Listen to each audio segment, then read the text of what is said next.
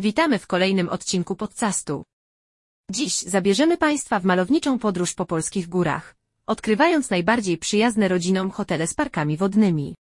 Ale teraz przejdźmy do naszego dzisiejszego celu podróży polskich gór i ich urokliwych hoteli z parkami wodnymi. Jesteśmy na stronie hotele.pl, gdzie odkrywamy najlepsze miejsca na rodzinne wakacje.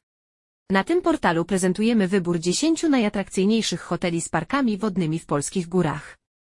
Zacznijmy od hotelu Sandra Spa w Karpaczu. Miejsce to oferuje nie tylko doskonałą lokalizację w centrum Karpacza, ale także rozbudowany akwapark z basenami, zjeżdżalniami i innymi atrakcjami wodnymi.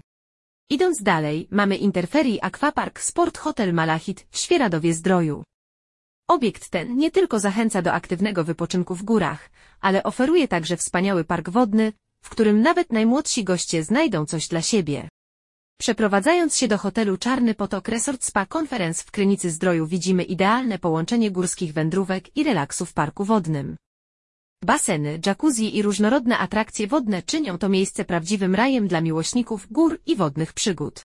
Dziękujemy, że byliście dzisiaj z nami. Mam nadzieję, że ta dźwiękowa podróż po polskich górach zainspirowała Państwa do odwiedzenia tych wspaniałych miejsc.